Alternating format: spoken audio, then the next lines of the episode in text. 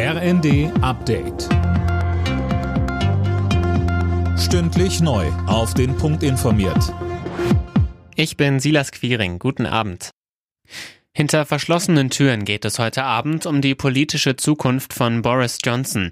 Der britische Premier muss sich einem Misstrauensvotum seiner eigenen konservativen Partei stellen. Hintergrund ist die sogenannte Partygate-Affäre um Partys am Regierungssitz während des Corona-Lockdowns. Wenn mehr als die Hälfte der Tory-Abgeordneten in der geheimen Abstimmung Johnson ihr Misstrauen aussprechen, wäre der zum Rücktritt als Parteichef und damit indirekt auch als Regierungschef verpflichtet.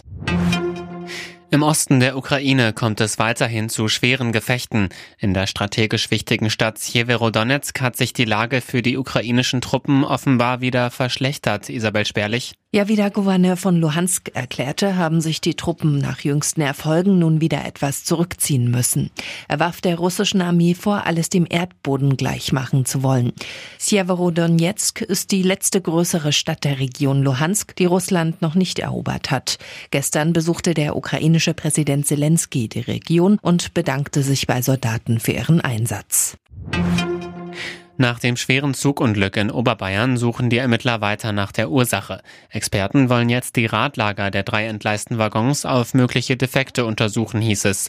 Unterdessen gibt es keine vermissten Passagiere mehr. Fünf Menschen wurden bei dem Unglück getötet, vier Frauen und ein Jugendlicher.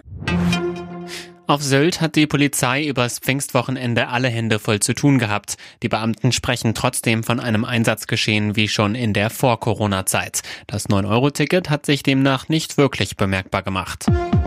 Alle Nachrichten auf rnd.de